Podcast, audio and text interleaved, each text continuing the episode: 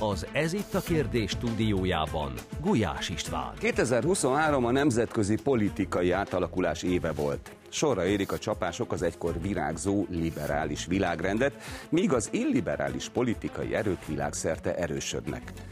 De vajon milyen veszélyek fenyegethetik a világot 2024-ben? A mai adásban elsőként erre keressük a választ.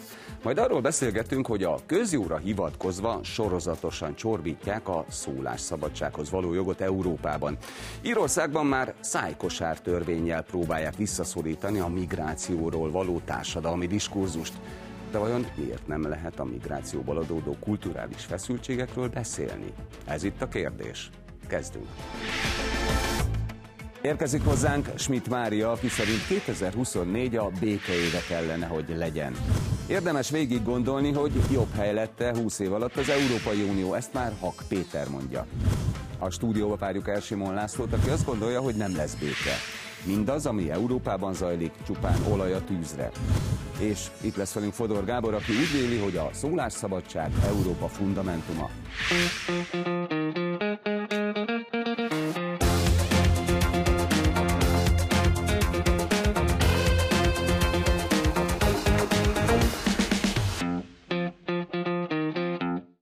Jó estét kívánok, üdvözlöm a nézőket is, köszöntöm stúdiónk vendégeit, szervusztok. Ebben az évben utoljára ülünk le ebben a formában, de jövőre folytatjuk, ugye? Mindenki szeretni. Mi is. Igen. Kemény a téma, mert hogy hát szerintem a római madárjósok sem tudnák megmondani, hogy mi, mire számíthatunk 2024-ben. A béke, vagy pedig az eszkaláció éve lesz a következő esztendő, Mária szerinted? Én nagyon remélem, hogy a béke, vagy ha nem is a béke, de legalább a fegyverszünetével lesz. Két helyen is lenne rá nagy szükség. Az egyik az orosz-ukrán háborúban, a másik pedig az izraeli Hamas ellenes konfliktusban, ahol ö, ö, most az eszkaláció veszélye is még ott van az asztalon. De én nagyon remélem, hogy, hogy mindenki azért fog dolgozni, hogy valamiféle megállapodásra jussanak a felek, akár itt a határainkon, akár pedig a közel-keleten. Péter? Hát én is őszintén remélem, és azt gondolom, hogy valamennyien kívánjuk is, hogy a béke és a, a, a prosperitás éve legyen 2024, de hát nagyon-nagyon sok kockázat van. Ugye azért azt láttuk, hogy az elmúlt években elsősorban az orosz-ukrán konfliktus nagyon felfuttatta mind a két oldalon a, a hadipart, és ennek az a természete, hogy a legyártott rakétákat, meg a legyártott lőszereket előbb vagy utóbb fel akarják használni, ehhez egy komoly gazdasági érdek fűződik. Ugye az elmúlt napokban volt, hogy az amerikai külügyminiszter hát elég nyíltan elmondta, hogy a Ukrajnának adott segítség 90%-a az amerikai munkahelyeket teremtett, amerikai gazdaságot élénkített, és ez a gazdasági, hogy mondjam, ez a piaci igény, ez hát gyártókapacitásokat fejlesztett fel, és ezeket a kapacitásokat hát ki akarják használni. Tehát én úgy látom, hogy azért elég nagy eh, kockázat van arra, hogy akár az ukrajnai fronton, akár a közelkeleti háborúban, nem is annyira Hamas és Izrael között, hanem inkább a Hezbollah és Izrael között jön létre konfliktus, nagyon nagy konfliktus potenciál van, a, a, ugye a vörö, Szoezi csatorna, Vörös-tenger közlekedési útvonalon, ugye az irániaknak komoly érdeke fűződik ahhoz, hogy megbénítsák ott a, a forgalmat, ami Amerikának is és Európának is nagyon súlyos károkat okoz amire nyilván már a napokban is az amerikaiak eh, hát válaszlépésekkel készülnek, szövetséget kívánnak kötni, hogy a, ott a tengeri kalózkodást megállítsák. Amibe Irán beavatkozhat, ugye Irán nagyon komoly fejlesztéseket hajt végre a hadiparába, ugye most már a hírek szerint állatokat juttatott földkörüli pályára, szeretne embert is juttatni, amit, amit így el lehet juttatni, ahhoz lehet egy atomtöltetet kapcsolni, tehát azért elég sok terület, és akkor még nem beszéltünk Tajvanról, bár most azért a Tajvan valamennyire az előző két konfliktus fényében egy kicsit megnyugodott, és úgy tűnik, hogy amerikai szenátorok és képviselők sem Tajvanon akarják tölteni a karácsonyt vagy az év elejét, ami, ami ugye az előző évben komoly feszültséget generált Kína és, és Tajvan között. László? Hát egy dolog a békevágy, amit mindannyian megfogalmaztak, és nyilván is egyetértek vele. Én azt gondolom, hogy annak ellenére, hogy úgy tűnik, hogy az oroszok egyértelműen fölénybe kerekedtek az ukránokkal szemben, és hogy ahogyan Putyin is fogalmazott, csak az amerikai és az európai dollárok és eurók azok, amelyek egyáltalán még hadviselőfélként meg tudják tartani az ukránokat. Én valamiért úgy érzem, hogy ez a konfliktus nem fog lezárulni az első fél évben, sőt az amerikai elnökválasztásig is elhúzódhat. Tehát nem nagyon látom annak a, a lehetőségét, hogy békés úton lezáruljon a elkövetkező fél évben ez a brutális háború. Egyébként nagyon zavar az, hogy nem beszélünk, vagy nem beszélnek különösebben az áldozatoknak a számáról. Tehát úgy csinálunk, mintha ide-oda lődözgetnének rakétákat, de hát több mint 400 ezer ukrán halt meg ebben a háborúban, és nem tudjuk pontosan mennyi orosz, erről vitatkoznak, de egyes becslések Legalább ennyi. Igen, hogy egyes becslések szerint 300 ezer fölötti ö, orosz katona halt meg, tehát ez, ez bődületes. Az első világháború négy éve alatt 600 ezer magyar katona halt meg, több, mint a második világháborúban. Az is egy hihetetlen nagy szám. Most itt gondoljuk el, hogy ebben a döbbenetes háborúban a szomszédunkban összesen most már 700-800 ezer közötti ember vesztette el az életét, és hogy ez így megy tovább, akkor ez még inkább súlyos veszteségeket fog hozni.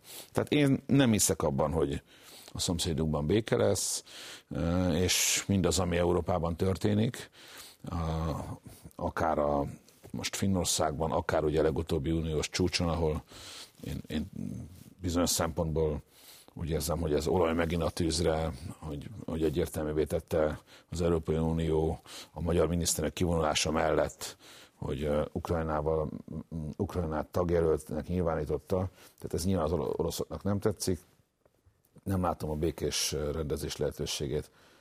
Én is úgy látom, hogy Péter, a, a simán eszkalálódhat a, a válság a Izrael és környékén, és elsősorban a Hezbollakkal és a Iránnal való konfliktus az, mert ez a gázai kérdés, ez hát bocsánat, de hát letarolják, letarolják a, a palesztinokat, hogyha akarják az izraeliek.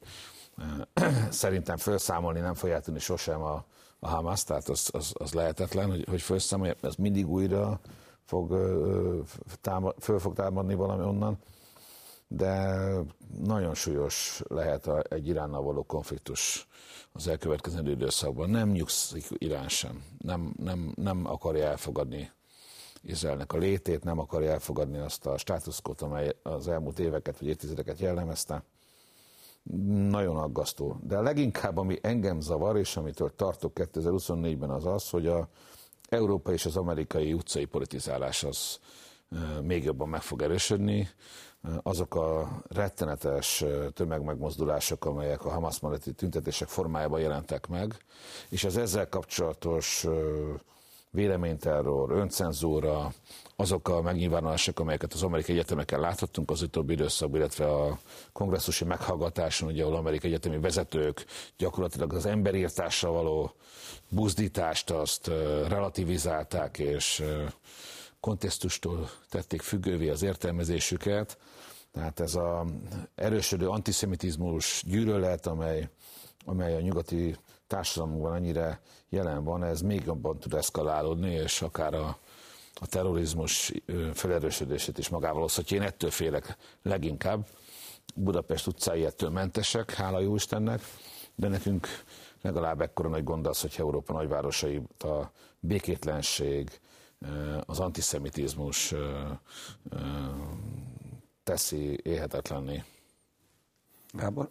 Hát igen, ha jóslást kérdél tőlünk, ugye István, és hát persze mm, nyilván úgy van, hogy a Laci is mondta, hogy mindannyiunkban itt van a békevágy, úgyhogy én csak én is megerősíteni tudom, és csatlakozom hozzátok, hogy persze én is remélem, hogy 2024-ben béke lesz, de hogyha jósolni kell, akkor én 2024-et inkább egy zavaros esztendőnek sejtem. Tehát azt gondolom, hogy, hogy zavaros, azt mondja, el is mondom, hogy, hogy miért gondolom azt, de ezzel együtt én szeretnék optimista is lenni.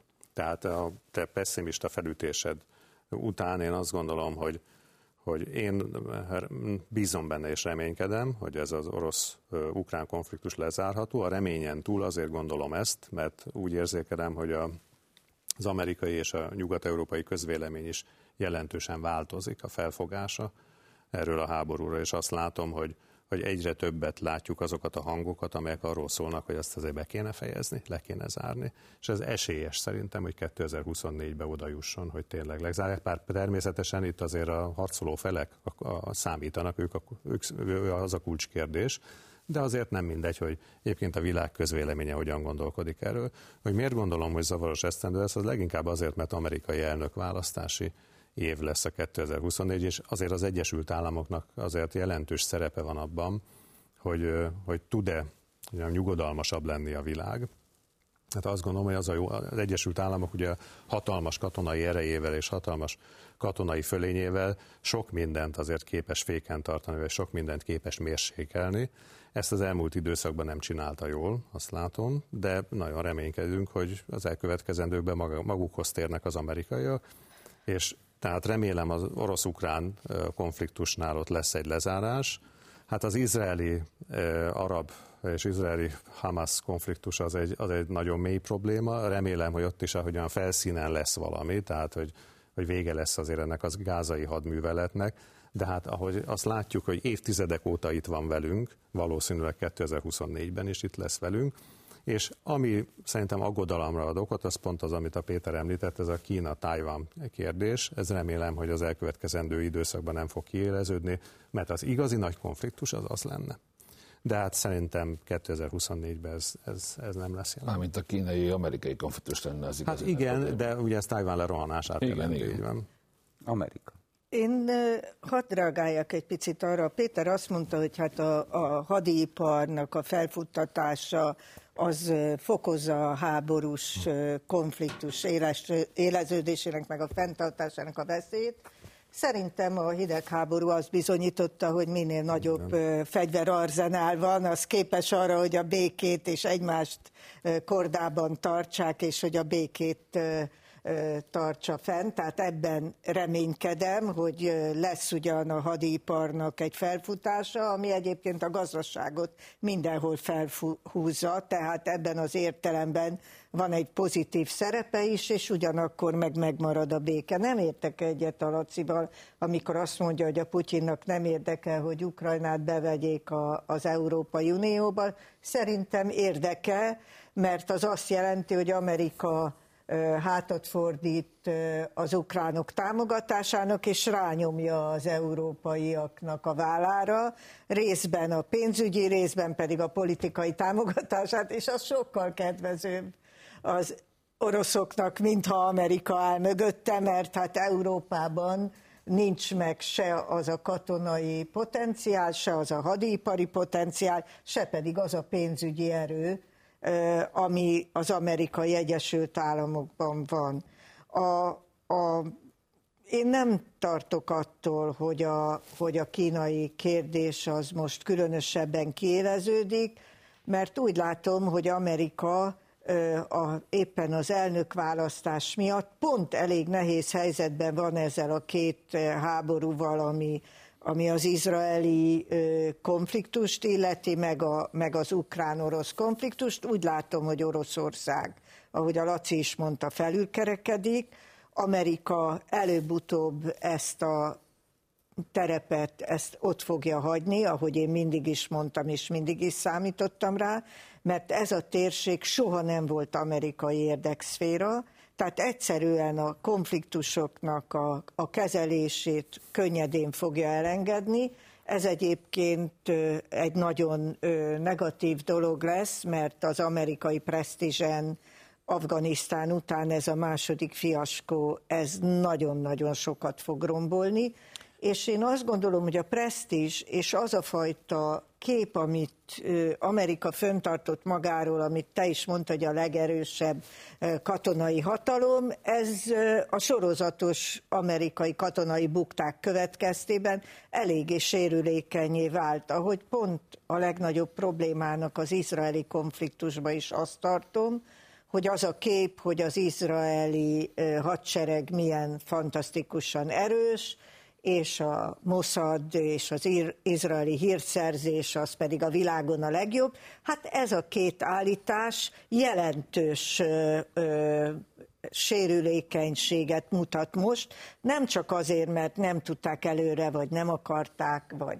nem voltak érdekeltek benne, hogy előre a Hamas támadását október 7-én jelezzék, és hogy ezzel ellen védekezzenek, hanem most a napokban három tusznak a a legyilkolásában sem mutatott a Mossad különösebb tehetséget, hogy így fejezem ki magam, és ez, ez csak az ellenerőket erősíti fel, hogy mégse olyan erősek, mégse olyan ügyesek, mégse olyan félelmetesek. Tehát mind a két dolog kifoghatni a jövő évben, mert, mert valamiféle módus vivendire szükség lesz ahhoz Amerikának, hogy az elnök választásban egyáltalán a demokraták valami sikerrel induljanak el.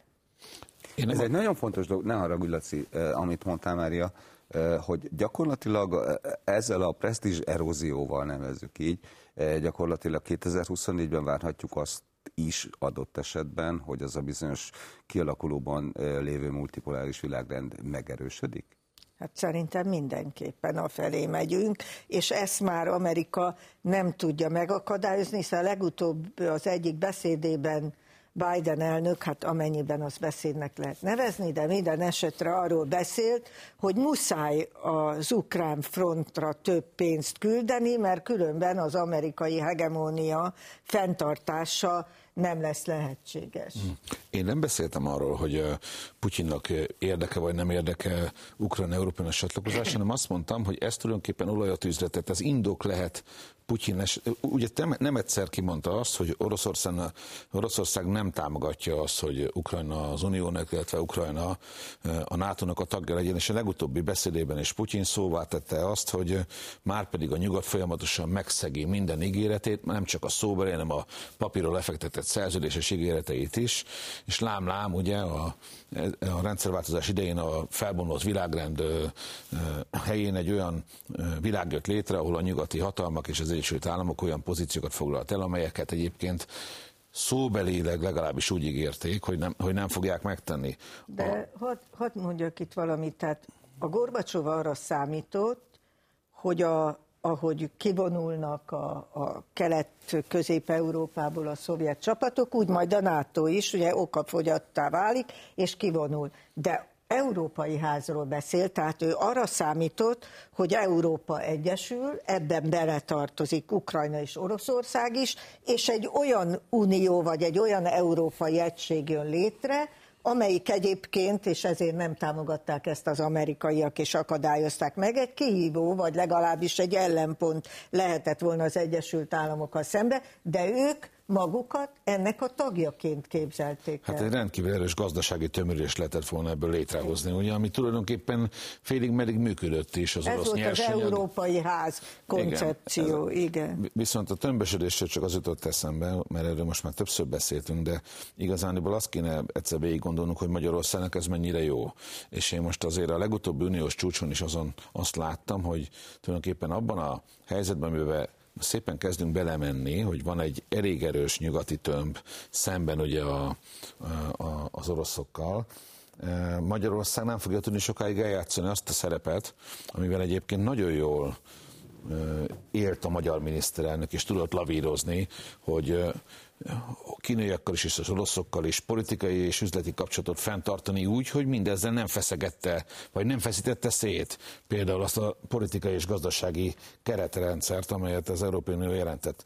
Most viszont, akárhogy is nézzük, ez a kivonulás a, a legutóbbi csúcson, ez, ez annak a belátása volt, hogy hát nem lehet ide is és oda is. Tehát valahogyan mégiscsak segíteni kellett azt a folyamatot, hogy Ukrajna dolgában egység alakuljon ki. Ja, hát én azt gondolom, hogy nagyon helyes, hogy ez történt, ha már ezt szóba hoztad az uniós csúcson. Tehát én szerintem a magyar miniszterelnök a, tulajdonképpen a legszerencsésebb megoldást választotta, mert ő elmondta az álláspontját, nem vett részt egy olyan döntésben, mivel ő nem értett egyet. Viszont Ukrajnának ezt a, elindították ezt a folyamatot, ugye a, a taggáválás, a tagjelölti folyamatot, amit viszont meg kellett tenni az Európai Uniónak. Hát én ezzel nem értek egyet, hát, én nagyon ellenzem ezt. Mármint gondolom, Ukrajna Európai csatlakozását. Én azt, én azt Semmilyen gondolom, feltétele nem adott ennek. De nem ez a kérdés, Mari, most. Hanem mi a kérdés? Nem ez a kérdés. Tehát ez nem egy, nem egy administratív és nem egy technikai De kérdés. De akkor Szerbia hanem, meg a Balkán esetében milyen kérdés? Hanem, hanem ez egy politikai kérdés. De, de az, akkor mondd meg nekem, hogy de kinek az ügy. érdekét, Megmondom. politikailag az Egyesült Államokon kívül, kinek az érdekét szolgálja ez? Ez Európának az érdekét. De miért? Még hozzá azért, mert én szerintem Ukrajnával nem lehetett megtenni azt, hogy ugye az ukrán háborúnak, az kirobbanásának az oka, amiért az oroszok lerohanták Ukrajnát, az többek között az volt, hát ez volt a fő ok, hogy Ukrajna a nyugathoz akart tartozni, Európához akart Nem, tartozni. a NATO-hoz. Nem, nem a NATO-hoz, egyáltalán nem, föl sem merült a NATO, ez csak egy bukaresti deklaráció volt, te is tudod. Az ukránok nem adtak be kérelmet, a NATO nem indította el semmi folyamatot Ukrajna irányába, ez csak egy üres deklaráció volt hozzá. De azóta ezt többször megismételték, nem. nem? Az Európai Unió irányába viszont az történt, ugye emlékszünk rá, hogy a Janukovicsék alá akartak írni egy olyan szerződést, amely egyfajta társulási szerződés, elindítása volt lényegében a társulási folyamatnak, vagy lett volna Ukrajna irányba. Ez volt 2013 Igen, végén és emiatt robbant ki 2014-ben a forradalom, amikor a Janukovicsék orosz nyomásra meghátráltak, és de, az utolsó pillanatban azt mondták, hogy nem írják alá. De egy pillanatig még erre az aláírásra térjek vissza, ugyanis itt volt egy, azt hiszem, ha jól emlékszem, 13 milliárdos, ami nem egy hatalmas összeg, mert most már a háborúra ennek a sokszorosát adta az Unió. Volt nekik egy olyan tartozásuk, amit az oroszok követeltek tőlük azért, hogy a továbbiakban is szállítsanak nekik. És az Európai Unió ezt a tartozást nem volt hajlandó odaadni nekik. Tehát a, annak a fejébe se, hogy a, hogy a csatlakozási papírokat aláírják is. Az oroszok viszont odaadták nekik ezt a ezt az összeget, plusz jelentős kedvezményeket adtak okay. a szállításokba is. Csak Persze, azt akarom jó. mondani, hogy tehát nem volt, nem volt egy olyan készség az Európai Unió részéről, vagy irányából Ukrajna felé, ami hajlandó lett volna akár ezt a nulla összeget, mert ez egy teljesen jelentéktelen összeget, odaadni Ukrajnának azért, hogy ki tudja magát szabadítani az orosz nyomás alól. Hát én azt gondolom, hogy az ukránok pedig egyértelművé tették, és ez a kulcskérdés, most az egy, az egy mellékkérdés, hogy az Unió ebbe hogyan járt el. Az ukránok a kulcskérdés ebben az ügyben. De hát az, az ukránok, ukránok azt mondták, ha nem adjátok nem, a pénzt, ukránok, akkor oda megyünk, nem, ahol adják. Az ukránok azt mondták, hogy mi Európához és a nyugathoz akarunk tartozni, és nem pedig az orosz Soha nem volt ilyen. Az Soha nem volt de ilyen, Gábor. Nem, az orsz, Ukrajna Maria, mindig 50-50 százalékban megosztott hát volt ebben a kérdésben. Hát 2014-ben meg utána utána is csináltak felméréseket, kutatásokat Ezért arra mondom, hogy, hogy mindig, az ukránok. mindig megosztottak nem, voltak. Nem, nem, nem. Mindig. Nem. Pont a NATO kérdésben, amit te mondtál, soha nem volt többsége az ukrán társadalomban a NATO csatlakozásnak. Se. Ellenben az Európai Uniósnak 80%-os többsége volt ez a helyzet. Tehát ezért robbant ki a háború, és ezért gondolom azt, hogy az Uniónak ezt a politikai lépést meg kell tenni, mert ez nem jelenti azt, hogy hamarabb lesz Ukrajna Európai Uniós tag, mint Szerbia, vagy Montenegro, vagy bárki más, aki egyébként Vagy Törökország. Nyilván, vagy Törökország. Tehát nem jelenti azt, ez csak egy gesztus arra, hogy elindítanak egy tárgyalást vele, tehát a lehetőség megadása ahhoz, hogy Európai Uniós tag legyen, és ez szerintem egy olyan országgal, amelyik lényegében a vérét áldozza azért, hogy a nyugathoz tartozzon, ezt meg kellett tenni. Tehát ezért szerencsés az a végeredmény, ami de, született. De a, azért áldozza a vérét, hogy a nyugathoz tartozzon. Ezért, ezért szerintem. Ráztad a fejed, Szóval, ugye én azt gondolom, hogy ha geopolitikai folyamatokat nézünk, Európának nem feltétlenül érdeke, az Európai Uniónak az, hogy, a, hogy Ukrajna Európa szerves része legyen. E, ugye most is látjuk a számokból, abban a pillanatban, hogy Ukrajna csatlakozik az Unióhoz, Európa teljes nyeresége az Ukrajnára fordítódik, tehát gyakorlatilag minden egyes uniós tagállam nettó befizetővé válik, és, és Európának magára kell vállalni egy ilyen nagy terhet. Én egy kicsit, én ezt, én ezt egy hogy mondjam, problémám van azzal az érveléssel, hogy az ukránok mit szeretnének, mert mert akkor előjön, hogy a krímiek meg viszont Oroszországhoz akarnak csatlakozni, azt, azt miért nem vesszük ugyanígy figyelemben, ahogy az ukránok vágyát figyelembe vesszük, a krími Krímben, Krímben élő lakosság 90%-a. autonómiát szeretne. Autonómiát. Meg egy meg a krímieket, de hát a, megkérdezték, megkérdezték volt, népsz, de, népsz, volt népszavazás. Igen. Hát Gyöngyösi Mártont kérdez meg erről, hogy ez mennyire volt korrekt de, ez a népszavazás. De miért Koszovóban mi volt? Az a helyzet. Na jó, de ez komolytalan volt az a népszavazás. Amikor Gyöngyösi Márton ott volt, akkor, akkor még korrekt volt. Igen. Azóta lett nem korrekt. Szóval, de azért mondom, hogy szerintem ez egy, ez egy, ez egy vékony jég, hogy, hogy az ukránok mit szeretnének a közvéleménykutatások szerint. Eh, az biztos, hogy a nyugatnak... Az a legfontosabb, hogy egy, egy ország mit szeretne, nem? Hát, a nép mit szeretne, ez a legfontosabb. Ez nagyon fontos, ha tudjuk, hogy mit szeretne, de a közvéleménykutatás az nem mutatja azt, hogy egy nép mit szeretne. A szabad választások mutatnák, amire Ukrajnában azért nem nagyon volt példa. De valószínűleg az nem, a, nem az oroszokat évben. várják tártkarok, mert az oroszoknak nem, nem lett volna ellenállás, amikor megtámadják őket. A, a, valószínűleg vannak, akik az oroszokat várják.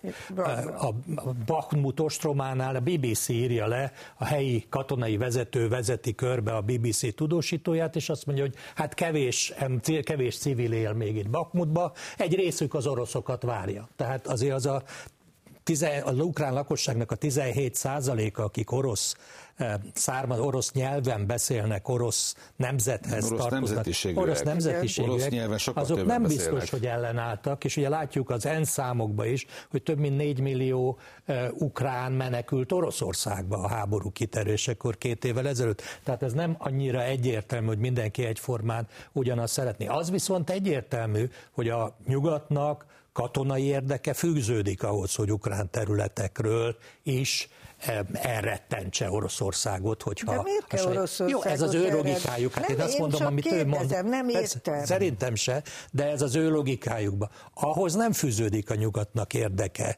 hogy finanszírozza Ukrajna. És, Ukrajna és ami nagyon fontos, szerintem nincsen erkölcsi kötelezettsége sem a nyugatnak. Tehát, hogy ez, ez, ez, ez az egyetlen dolog, amit én végképp nem értek, hogy miért Európának a dolga az, ebben az esetben is, hogy a saját pénzéből újjáépítsen egy olyan országot, finanszírozzon egy olyan országot, amely egyébként ennek a közösségnek nem tagja és nem is volt tagja, és amely közösség, vagy amely országgal szemben kirobbantott háborúhoz Európának nincsen köze. Jó, de Laci, de most megint mondtál valamit, ami egy fontos fogalom, mert érdemes megállni, mert amit a Mari említett, veled vitatkozva Péter, a hidegháborús fegyverkezéssel kapcsolatban én azzal egyetértek, tehát a a fegyvereknek a száma sokszor a békét garantálja. Ez az, az atomfegyverekre vonatkozik, a, a gyalogsági lőszerre, az a, ágyúlőszerre, a, a rakétára. De, de, de Putyin most be is lengette azt, hogy lehet, hogy mégiscsak az egyezményt fölmondják. Jó, és emelkedjünk el elejére, De bocsánat, nem ezt akartam mondani, hanem azt, hogy az újjáépítés, tehát ne felejtjük el, hogy amikor itt Ukrajna költségéről beszélünk, egy ilyen vitában is, azért ott van a másik része is, hogy Ukrajna újjáépítése viszont ugyanúgy, mint a hadipar egyébként óriási gazdasági potenciált és fejlődést is jelent. Nem csak az amerikaiaknak, Európának is hozzátenném. Hát. Csak annyit ennek a, ennek a, a blokknak a befejezéseképpen beszélgessünk egy picit arról, ugye eh, Huntington mondja azt, hogy a, a, a bipoláris világrend ideológiai ellentétét, ellentétben Fukuyama ígéretével, hogy akkor véget, ért, véget ér a történelem, azt a különböző kulturális és, és vallási alapon álló civilizációs ellentétek váltják fel. Tehát miközben mi beszélünk az ukrán konfliktusról, ez azért eltereli a figyelmünket arról, hogy a világ jelentős részén, tehát a mi euróatlanti nagy képűségünk, és csak magunkkal foglalkozunk, hogy bizony nagyon komoly civilizációs ellentétek bontakoznak ki adott esetben pont ezzel az atlant, euróatlanti civilizáció. Hát azért ez nem nagy képűség már elnézést. Hát persze, hogy ezzel foglalkozunk, mert nekünk a szomszédunkban van ez a konfliktus. Hát azért ez érint minket ilyen értelemben a legjobban. Csak nehogy azért... elfelejtsük, hogy, hogy emellett azért, azért olyan... magyarok laknak Kárpátalján. Ez szóval... tragédia, de, de emellett azért ez egy megjelenési formája már annak a civilizációs háborúnak, Igen. amiről Huntington beszél. Persze, persze, ebben igazad van, viszont az meg megjelenik sajnos az egész izraeli arab, illetve izraeli Hamas konfliktusban. Tehát én, ott... én mondjuk nem értem, miről beszéltek, hogy ez milyen civilizációs... Ezt Huntington mondja, hogy, az egy hogy olyan fölváltja az ideológiai jelentéteket. Hogy az egy mély vallási konfliktus. Na de most de az oroszok és az ukránok között ez hol jelenik meg? De ez... vagy, vagy egy az európai térségben. Tehát, hogy Tehát a kelet... ott, ott nem jelenik meg. De ukránok, oroszok, egy gyökerű nép, majd, majdnem ugyanaz a kultúra, ugyanaz az egyház. megjelenik, hogy az amerikai megjelenik. Egyesült Államok az elmúlt mondjuk Obama kormányzat óta egy nagyon jelentős ideológiai nyomást is kifejt Európára és a különböző részeire a világnak, abban az értelemben, hogy egy olyan ideológiát próbál vagy kéz, akar rákényszeríteni mindenkire, amivel szemben például az oroszok egy civilizációs háborút is folytatnak, az LMBTQ-tól a transz jogokig, a, ez az egész posztmarxista dolog, amit azok azóta a magukévá Ezt elfogadom, tettek. csak akkor ez nem ugyanaz, mint amit a Huntington ír, de hát mindegy. nem az, de, de most a Huntington ez is egy szerepet játszik itt Értem. az oroszoknak de akkor, az akkor menjünk el a gaző, gazőjövezetbe. Az sem egy sima uh, izraeli uh, és Hamas konfliktus, hanem sokkal inkább már egy vallásháború.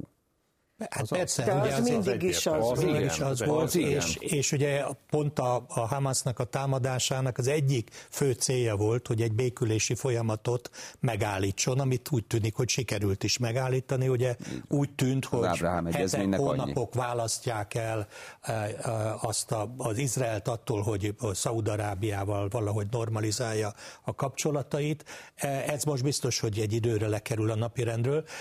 Az orosz-ukrán konfliktus konfliktusban azt gondolom, hogy szerintem Eh, most két, két választásunk van. Vagy elfogadjuk azt, hogy ez egy orosz-ukrán konfliktus, és akkor igaz, hogy itt nincs kulturális különbség. De ha azt mondjuk, hogy azért ez egy proxy háború, tehát az ukránok mögött eh, nem ukránok vannak, nem elsődlegesen ukrán érdekek vannak, akkor azért van egy kulturális De Péter, ezt én nem vitatom, én csak Igen. azt mondtam, hogy nem abban az összefüggés rendszerben, hogy ezt Huntington megírta. De abban De... az értelemben, Huntington, én, tehát ha választani kell Fukuyama és Huntington között, én azt mondom, Huntington inkább látta az események kifutását, mint Fukuyama. De eb, okay. ebbe, ebbe sincsen vita kettőnk között, csak szerintem erre pont nem ez a konfliktus a, de, de, a jó értem, példa. És a Lacinak, tehát ebben a szempontból szerintem igaza van, hogy itt a, ugye az István másra kérdezett rá arra, hogy itt a, például a, a vallási ellentétek ilyen értelemben azok jelentik az igazi civilizációs problémát, itt Európában mi lényegében egy civilizációhoz tartunk, ebben még az oroszok is beletartoznak természetesen hát hozzá. Vannak jelentős kulturális tehát, különbségek. Jelentős jó, de, kulturális tehát, különbségek vannak. Tehát az a helyzet, hogy az igazi civilizációs konfliktus, az kétségtelen, hogy mondjuk például az izraeli és Hamas konfliktusban van jelen, vagy Hamas háborúban. Megjegyzem, Kína-Tajvan is egy más ügy, az se civilizációs Nem, konfliktus de, ilyen szempontból. De azért az is biztos, hogyha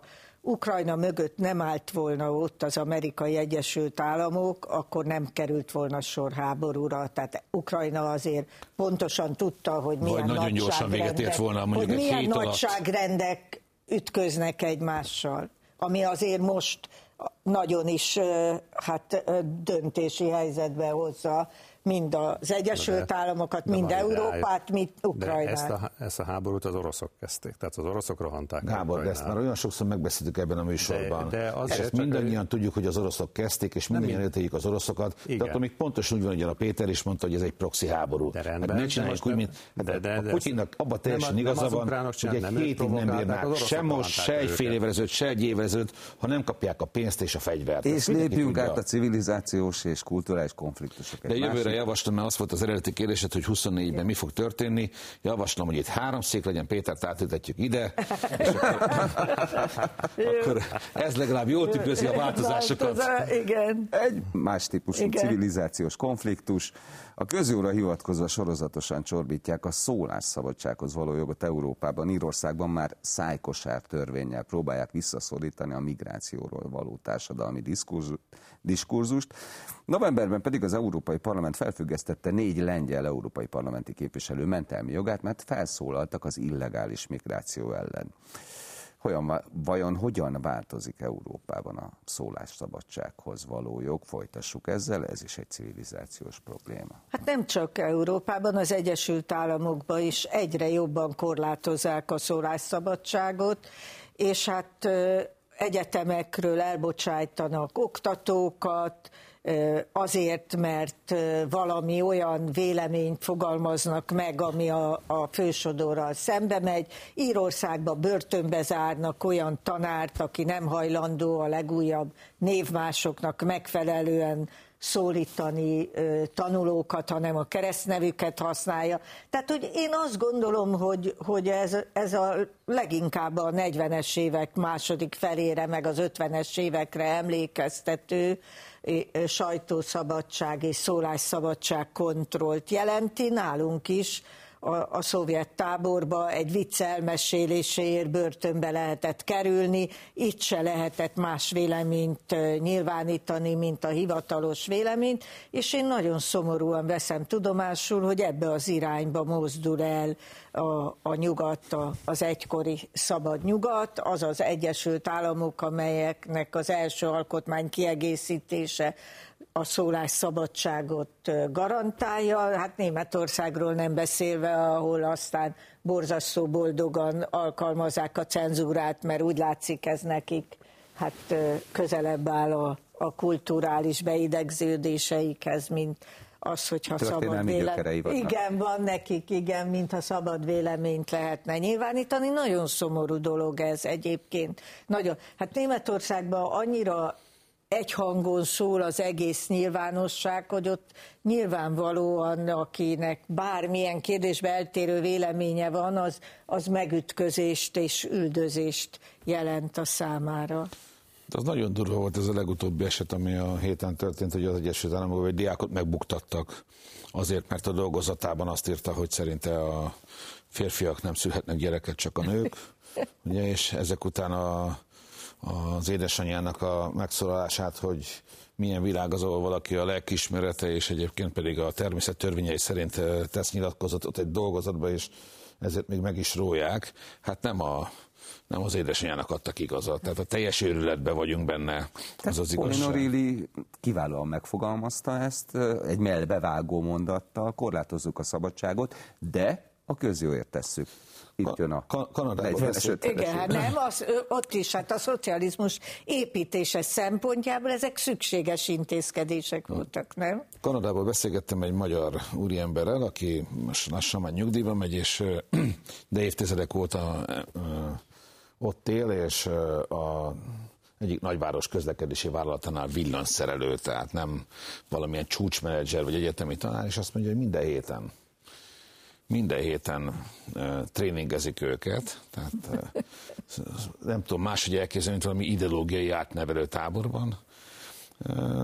Mindenkinek a nem identitással, identitással kapcsolatos fejtágítót tartanak, hogy hogyan kell gondolkodni ma erről a kérdésről. Mi a fázisnak az identitása? Ezt azért kitalálták már? Ha már villanyszerelő. A fázisát azt nem tudom.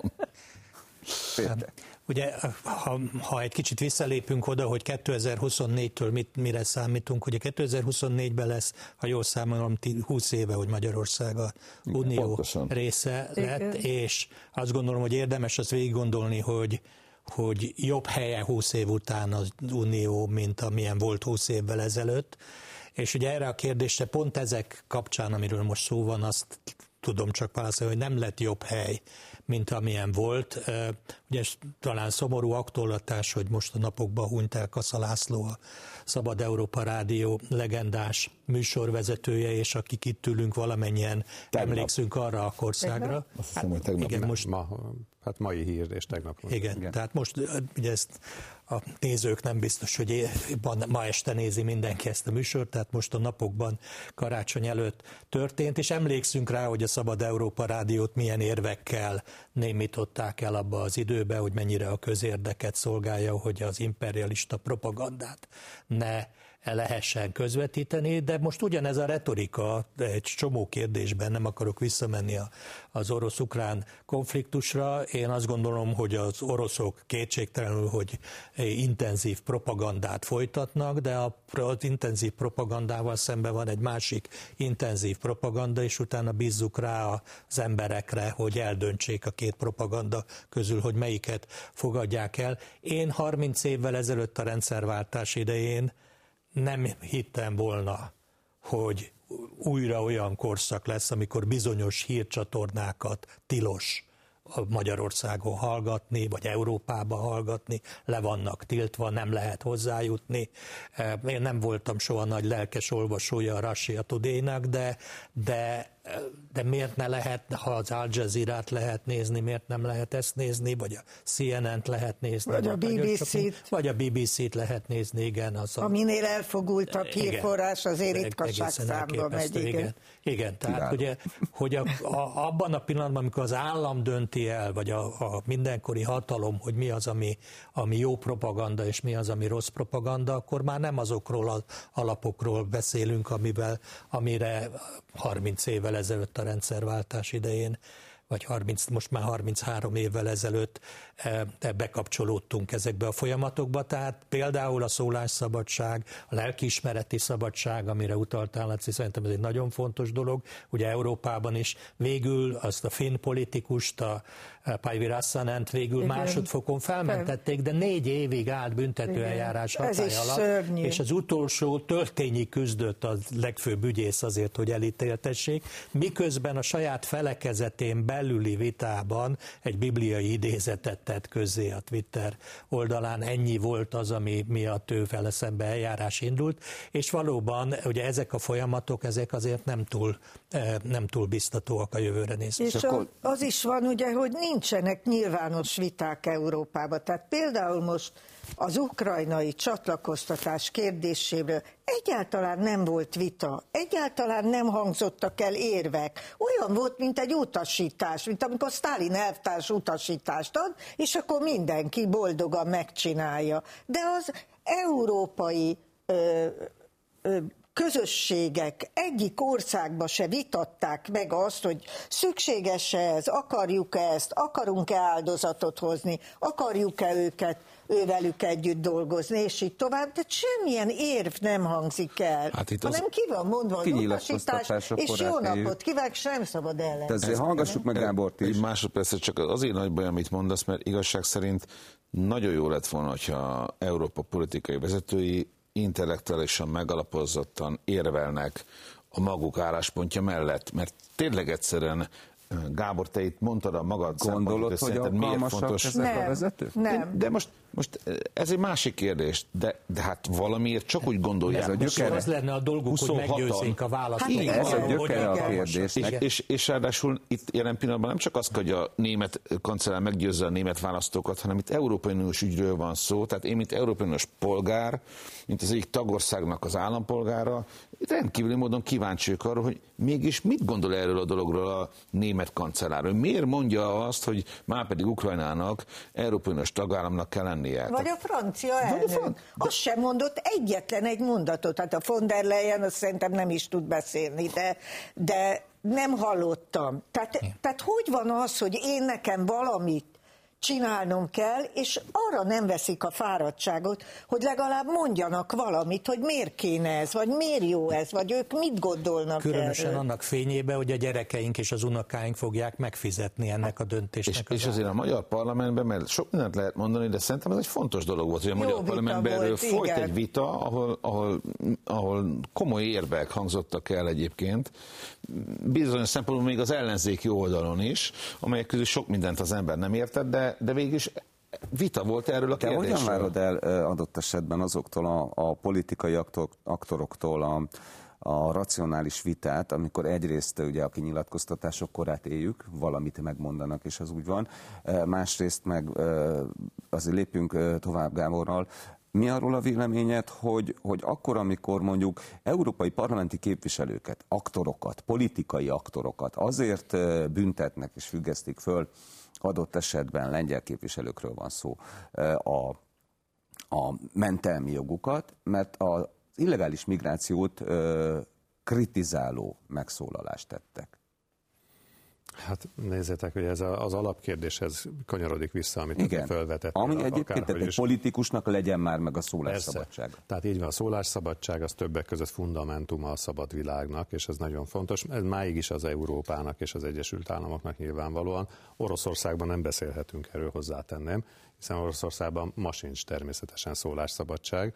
Tehát Hát azért én nem Európa... tudom, elviszik a parlamenti képviselőket, ha, ha érvelnek. Szibériába az én azért erről nem az hallottam. az hát én azért erről elviszik. nem hallottam. Hát szegény Navalnyi így kérdez De most azért. Én parlamenti képviselőkről beszélek, is- akiket de a mentelmi... képviselő volt. Nem. Amikor elvitték, nem. Amikor a, De előtte az volt. amikor a mentelmi jog alatt állnak. Hát azért ez egy... Ezért ez egy, Azért, egy azért legyünk igazságosak, az oroszoknál is korlátozott a én szólásszabadság. nem mondom, hogy nem korlátozott, korlátozott, én csak azt nincsen. mondom, hogy ilyen Jó, de kirívó ígérték Vagy ezt hogyha meg. ez, Igen. te, ez, Igen. azért, ne, képzelj, el ilyen műsort azért az orosz televízióba, és hogyha te a kritikus De szöveget ilyet lassan szeretnél már a német mondani, televízióban se tudsz elképzelni, mint amilyen az a mai beszélgetés. szeretnél mondani, akkor ne adj Isten, még az életedért is azért aggódnod kell. De most tegyük félre Oroszországot, ahol nincs szabadság, Európában és az Egyesült Államokban van. És ahol van szabadság, ott természetesen vita is van erről állandóan, és most egy olyan periódust élünk, azt látom, amikor rossz tendenciák vannak, amikor sokan törekszenek arra, hogy korlátozzák ezt a szabadságot. Ez egy rossz felfogás, azt gondolom láthatóan. Ez nyilvánvalóan egy, egy, hát egy, egy rosszul felfogott, egy, szerintem egy ilyen baloldali gondolkodásból származik, hogy hivatkoztatok már itt a közjónak a megfogalmazására, a közjó érdekében korlátozzuk a, a szabadságot, a szólásszabadságot és egyéb más szabadságjogokat. Ilyet már láttunk egyébként a történelemben, tényleg volt ilyen. Nem jó irányba megy Európa e tekintetben, de azért én nem kongatnám a vészharangokat fölötte ebben a kérdésben, mert szerintem ki fogjuk tudni védeni ezeket a problémákat. Azért hadd mondjam el nektek, hogy nem olyan egyszerű ez az egész ügy. Gondoljunk csak Magyarországra.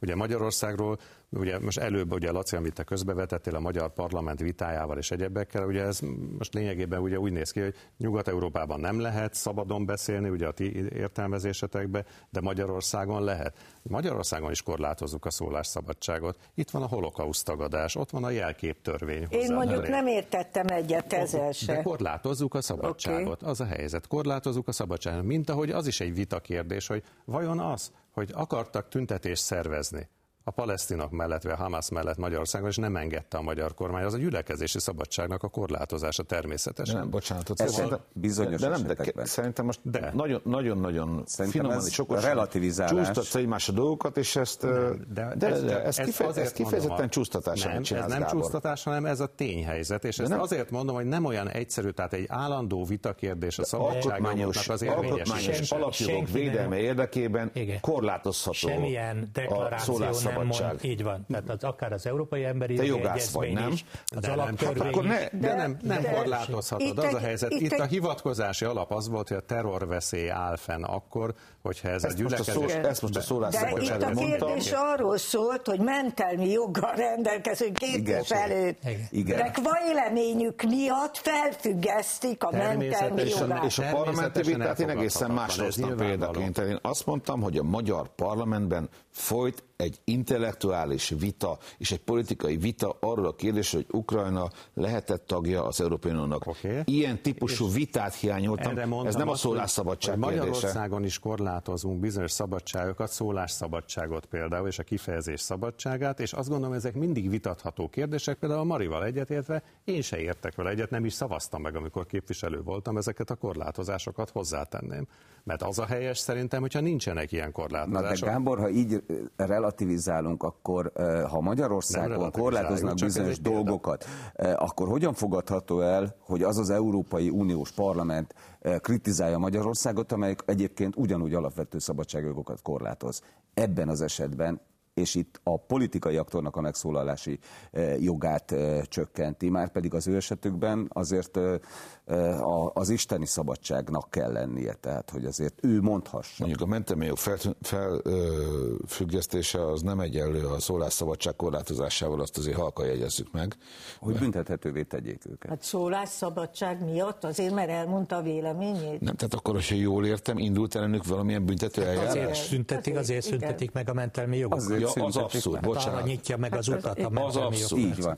De a büntethetővé tett. Bocsánat, félretettem, az abszurd. Még egyszer vissza, tehát visszakönyvben vannak abszurd jelenségek, azt gondolom, de ez mind, tehát állandóan mindig egy vita kérdés egyébként a szólásszabadság, gyülekezési szabadság kérdése szinte minden társadalomban, mert vannak új társadalmi jelenségek, és azokat örökké meg kell fogalmazni, az, hogy azzal szemben hogyan, miképpen viselkedünk. Az én álláspontom az, tehát liberálisként is azt gondolom, hogy nem helyes dolog semmiféle szabadságjognak a korlátozása, az csak a legvégső, legvégső esetben fordulhat elő, ahogy annak idején a Magyar Alkotmánybíróság ezt deklarálta, akkor, hogyha közvetlen erőszak származik belőle, hozzátenném. De például a holokauszt tagadását és az ezzel kapcsolatos jogszabályokat, amelyek korlátozzák a szólásszabadságot, azt a németek kényszerítették ki. Na most akkor hogy érvényesítik ezt abban a Németországban, ahol az utóbbi időben a Hamas és a Izrael közötti háború kapcsán elharapózott az antiszemita tüntetések és az Izrael és a zsidók ellenes atrocitásoknak a Jó, de akkor most a szabadság ezt én jegyében- nem tudom, hogy egyébként hogyan érvényesít, de nem a németek kényszerítették ki. Hát ezt, a nem néme, ki? nem, ezt a németek hozták meg, ők nem kényszerítették, maguknak hozták meg, modellként átvette más, jó néhány más európai Jaj, ne- ország. ez a Magyarország ez- is ezt, helytelenül. a, ezt az egy dolgot, tehát azt, hogy a németek, Németország a holokauszttal való foglalkozást és az antiszemitizmusnak a tényét minden alkalommal, minden csatornán keresztül Magyarországgal szembe bunkosbotként használta, ezt ne tagadjuk. Jó, de most én nem értelek benneteket egészen. Ti azt mondjátok, hogy az önkényű uralmi jelképeknek a tiltása is Az sérti. Nem ti, ezt a Gábor mondja. Én azt mondom, hogy ez Azt nem meg helyes. lehet, hogy a Mária. Én meg A azt Mari is mondom, ugyanezt mondja. hogy a gyűlöletbeszéd fogalmának a bevezetésével soha nem értettem Na egyet. ebben egyetértek veled, És de az akkor önkényű így- uralmi jelképek eh, szabadon, ha szabad használatával piszkosul nem értek egyet. És akkor itt fejezzük be, bocsánatot kérek. Micsoda? Igen. A A műsor. műsort, folytatjuk és most fogod mondani, hogy már megint. De Innen- jót másodikra, hogyha jól Innen folytatjuk jövőre, és azért a szólásszabadság és általában az emberi jogok tiszteletben tartásával mondom azt, hogy Magyarországon még mindig ki lehet azt mondani, hogy boldog karácsonyt kívánok nektek. Áldott boldog karácsony. És boldog új évet! Nagyon szépen köszönöm, hogy Igen, ebben az évben elfogadtátok a meghívásunkat, számítunk rátok jövőre is. Hát 24-ben a világ nem indul újra, folytatódik, úgyhogy mi is folytatjuk ezt a beszélgetést. Köszönöm, hogy itt voltatok. Köszönöm. Önök pedig az Ez itt a kérdés látták műsorunkat újra megnézhetik a mediaclick.hu-n és a Youtube-on, valamint meghallgathatják a Spotify-on. Mi lesz a társadalmakkal, ha szellemileg kiüresednek az ünnepeink? Az Ez itt a kérdés következő műsorában. Erre keressük majd a választ, tartsanak velünk akkor is. Én kollégáim nevében is köszönöm mai megtisztelő figyelmüket. Viszontlátásra!